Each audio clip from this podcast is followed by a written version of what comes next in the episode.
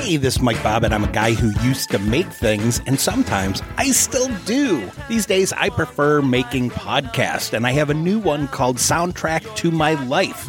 On this podcast, I talk to different creative people about the music that shaped them. Sometimes the conversations are funny, and sometimes they're just kind of sweet. I love that Pina Colada song. Yeah, I do. Rihanna has had a huge impact on my songwriting. I'm diving into the ocean, finding that one fish that has the toxins, and I'm just drinking those toxins all day. Maybe they're saying like you should now go forth and rock. It's like a peace be with you situation. I also have a playlist called F Jams, one and two, just in case. We danced to a jazz version of my favorite things. Soundtrack to My Life. It's available exclusive on Spotify. It's a exclusive. I'm going to try to make that word take off. It's a music plus talk show, meaning I can play songs in their entirety. So think of this as an interactive playlist with some of the coolest creative people I know, and you should know too. Soundtrack to My Life, a Spotify exclusive.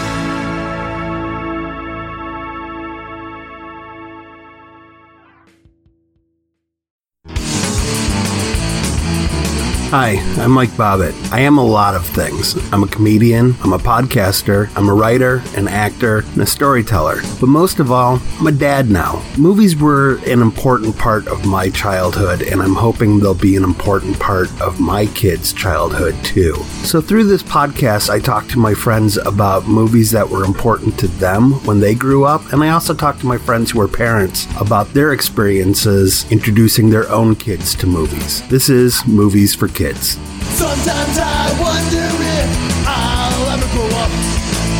Sometimes I wonder if I know it's me. I know it's me.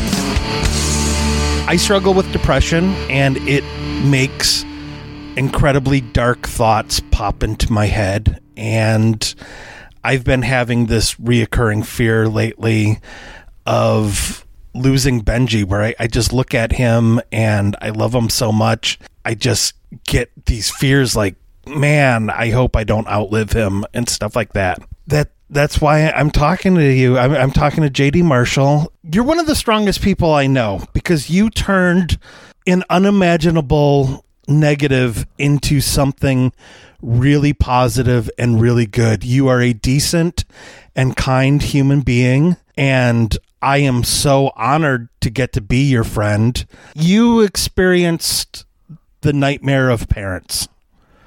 Um, you you lost your daughter. I'm getting broken up. you do fundraisers in her honor to help other families and other kids that are going through what you guys went through, and um, I um, I hope I never have to see if I have the strength that you have, but you have that strength, and you need to talk because I'm getting choked up. So yeah, what you're saying there is in the infancy of us starting the website that started everything was uh, a mission of love. Uh, a lot of people that follow us, they kind of tie us more into comedy for cancer as being the charity arm. When in in reality, that website, the website was created uh, prior to any of this. Well, it was created with my me and my daughter created it. And I stay to this day when I, any interview I do, when they say your charity, I'm like, it's not my charity. I, I, it's our charity. Everybody that's part of the board, including yourself. But at the end of the day, if we had to pick one person and say, yeah, they're responsible for this, it was Stephanie. Stephanie was the one that um, during a conversation at the hospital, basically, I had said to many of the staff there and even the social workers, like I'm talking to social workers that are not parents and they're really can't relate with what we're going through. And I said, you know, it'd be nice if there was some families or a family member that had went through something like this that could kind of coach me on how do I create two separate worlds? Like I'm not going to tell my son you know, what's going to happen. Because we knew from the di- the date of diagnosis, which was actually uh, December 3rd, 2014, was the exact diagnosis of the tumor, and we were told that there was zero chance of survival, and they were just going to try to extend her life. And on that date, that was 32 years from the day I found my father dead. And so that date now has, uh, you know, a double meaning to it.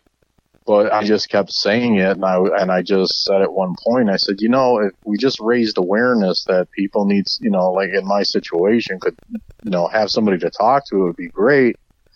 And I said, you know, eh, just take a website and, you know, so using social media and getting a word out there. And my daughter just jumped in with, well, you know how to build websites, you know, and that's got the ball rolling. And I said, so what do you want it to be? And she told me blue. And I said, okay, what else? and she said blue. And she said, you do the rest.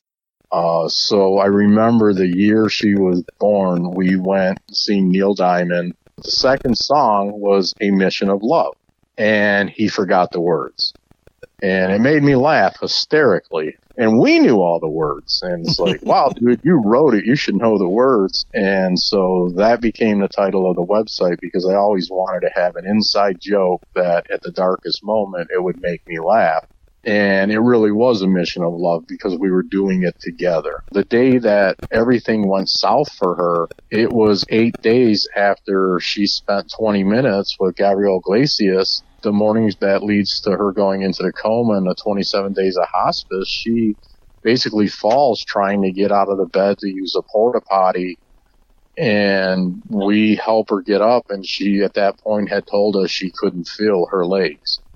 And we got her back in bed, talked to the doctor, and they said, well, let her rest. And then uh, she started having really bad headaches, and I went up to check on her one time and the best day of my life song was playing and she had a way where she wouldn't ask you something, she would point. And I go, oh, what's been the best day of your life? And she's like, uh, meeting, uh, Gabriel Iglesias. She wouldn't call him Fluffy. Uh-huh. She, she always thought that Fluffy was an insult, even though he calls himself that. Yeah. And so I, of course, said that, you know, after she said that, you know, it's like, well, what was the best day of your life? And I go, well, having you becoming a father. And uh, I told her I love her and I'd come check on her in a little bit. And uh, that was the last conversation we ever had. How do you find the strength to go on? Like, I know you have your son and you have your wife. You kind of have no choice, but man, like, you not only went on, but you turned this into something incredibly selfless that you're giving to all these other families too. Like how do how did you find that? While we were in the hospital, we were in hospice, we started getting you know, hearing about other families and, and the website was taking traction and people were contacting us and talking about financial struggles and we were, we were hearing the stories of people having their vehicles taken, uh, their phones shut off or they lose their house. You know, we don't live in a, a, a world with a lot of compassion. That's where it spearheaded the idea for comedy for cancer. Uh, years ago, a friend of mine used to always say this all the time, no matter what bad would happen. He goes, "You have to laugh to keep from crying." And I remember her watching, you know, uh, specials because uh, Gabriel Iglesias had sent her a couple DVDs. When she was in radiation, she would listen to his CDs and they would tell me that she was the only kid that would laugh during getting her radiation treatment. I never thought when I started this that I would be going to other kids' funerals. And I always said to myself, try not to get attached. Easier said than done. We gave a gift to one child, Glenn Cabell. It was a gift card for Best Buy, which was right across the street from where we met at a Starbucks.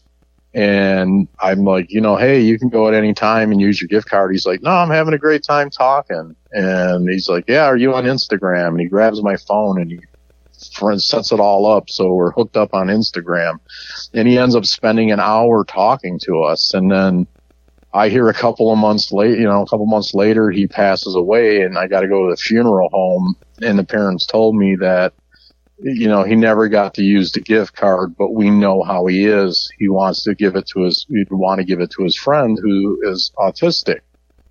And that was the other thing. It was like they, uh, these, these kids, they think about everybody else but their self. They always like, how are you doing? Yeah. And this is the hardest part about running a charity is when you're talking to a kid that's been diagnosed as terminal and they're 12 years old And to you, they put on a front like this is not even happening. They're not battling cancer. And they tell you stories about 18 and when they're an adult. And in the back of your mind, you're holding back your emotions because it's like, let's try to reach 13. You're in a serious battle. And, you know, it's when they talk about the things they want to do when they're older.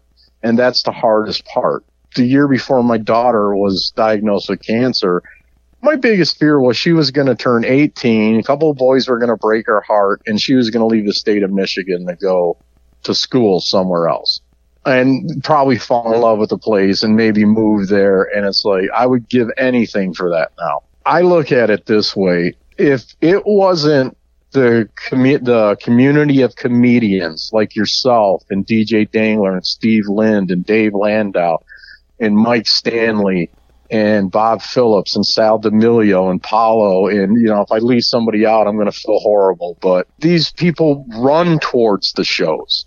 It's like the easiest thing I've ever had to book. Yeah. I used to book professional wrestling and uh, the, the negotiations and, you know, and then I have comedians that, like yourself, you never ask for anything to do a show. I can't because the way you do these shows is each one is there for a specific kid or a specific family and I'm I'm sorry but I I'm doing okay and I would feel like the biggest jerk in the world, the biggest heel Yeah. in the world to put it back into wrestling terms for you if I said, "You know what? I'm going to need this $100 for uh, doing something I enjoy doing more so than this Yeah. kid or this family who's battling something that is my biggest fear. So there's no way, there's no way I could ever take money for that. It's such an honor getting to perform. And luckily for me personally, my sense of humor, as vulgar as it is, Yeah, is yeah. right in line with teenage boys. so sometimes it was at one of your shows that a friend of one of the kids gave me my first fan art where he drew a cartoon based on um, goofy riffing I was doing on stage.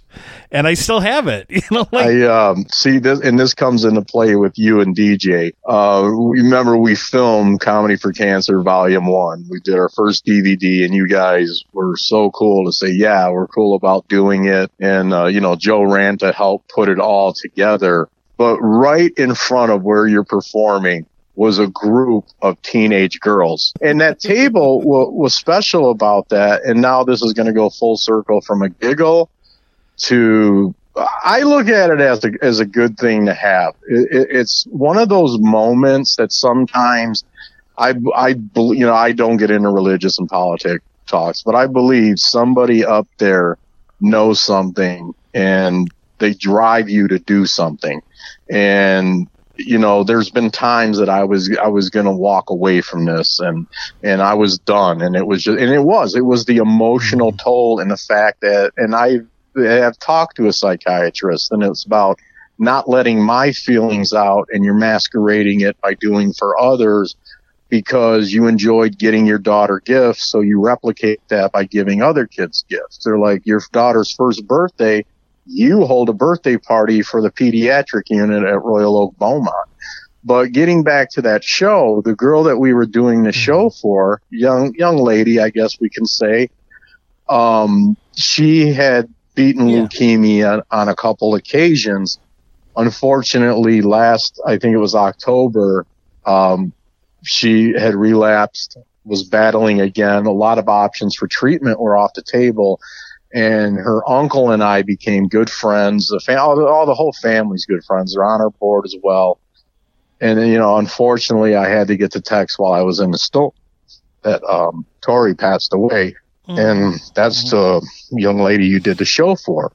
And by time I got home, it mm-hmm. hit me. What I thought was a bad thing that night was the greatest thing that could happen. And I got to get them to the family because I had Joe send them to me, and I was going to do it before all you know the world shut down. I remembered that that table, she was right there and she's prominently featured throughout the entire DVD. So the family has this gift that I have to get to them that has their daughter happy, laughing, and when you want memories, those are the memories you want. I um I I'm I've never had done an episode of this um where I'm ugly crying right now every time you're talking I'm just pulling the microphone away from myself and um because we're in a time of quarantine right now and you and I were talking earlier uh your immune system is Yeah. uh, touchy. So you're definitely not going to be doing fundraisers until it is absolutely safe to do so. And especially, too, because these fundraisers are for kids who their immune systems are going to be compromised, too. So until we can get back out there and do comedy shows to raise money for these kids, how can people donate? What can we do now during the quarantine, JD? How can we? I would say that um, if you know if anybody that follows me on Facebook, occasionally I'm going to post something about a family that has a GoFundMe account or something like that. We have suspended our best day gifts in in, in exchange for that. We feel the money needs to go to the families uh, that may be out of work right now um, people that have donated to me, you know, the charity itself in the past, I now tell them, look, just reroute it. Let's cut out the middle person. Um, you know, you can send it directly. They can go on a missionoflove.com. They can click on donate. Um, there's also the address on the website, uh, on the donation page if they want to send a check or money order made out to a mission of love. Uh, anybody that requests it, we will give them a receipt for their donation. We're 100% nonprofit. We're in the top 0.5 nationally. Uh, I give back more than we earn. I think two years ago, we spent 103% of what we actually brought in. And, uh, you know, it's crazy. You just forget about getting the change. And, and I, I don't know if you've noticed that it shows, but we do the presentation and we hand the money over to the family. And Yes, and- absolutely. And so many larger charities, a lot of what's raised goes towards overhead and goes for, you know, paying Yeah. employees, but such a huge percentage of what you raise goes directly back. Oh, it's a, it's it's like it's a hundred like the lowest it's been is a hundred and one percent. And it's not a knock on anybody, but there's not a lot of charities and a lot of people that run fundraisers that can say that. Well, JD, I count myself incredibly lucky to get to have you and Valerie as friends. And I just, I love you guys to death. And it is such an honor for me on so many levels to get to be one of those people that you're like, hey, you know what? I can count on Bobbitt. Yes. I don't know what I would do without you. I um I appreciate you.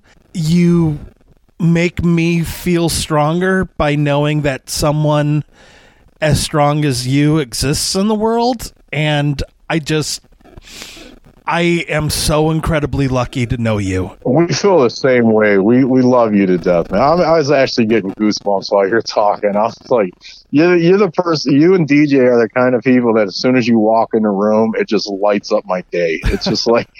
Uh, and like something funny's gonna happen, and and it's not, and it's not even gonna be, it's not even gonna be on stage. Like, I, well, yeah, it's gonna happen. That sounded like an insult. Oh, so we're not funny on stage? What an ass!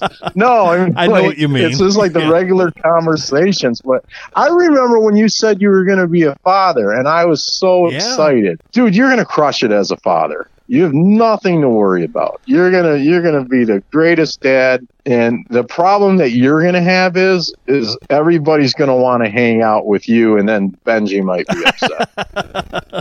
you know, he'd be like, hey, you know, because that's what happened. My my daughter never got upset, but like her friends would come over and they'd see a wrestling title, and they were huge wrestling Right. fans, and then the direction would turn to you know, like, hey, I love wrestling. Want to talk about wrestling? Like, yeah, you're here to visit my daughter. and uh, yeah, so it, it's yeah, it's kind of cool, like in your situation and and being funny, and you can uh, take that same laugh to keep from crying, so you can take negative for your your son as he gets older, and you turn it into positive. You can make a funny moment out of stuff that happens. My daughter was getting uh, kind of bullied at her old school before we moved her out, and uh, you know, I, she had told me about this one girl and explained it to her, and she goes, "But she'll come around." And that's how my daughter was. She thought she could just peel the layers off till she found a good person. Well, JD, thank you so much for talking to me today. I I love you to death, buddy. Love you too, brother.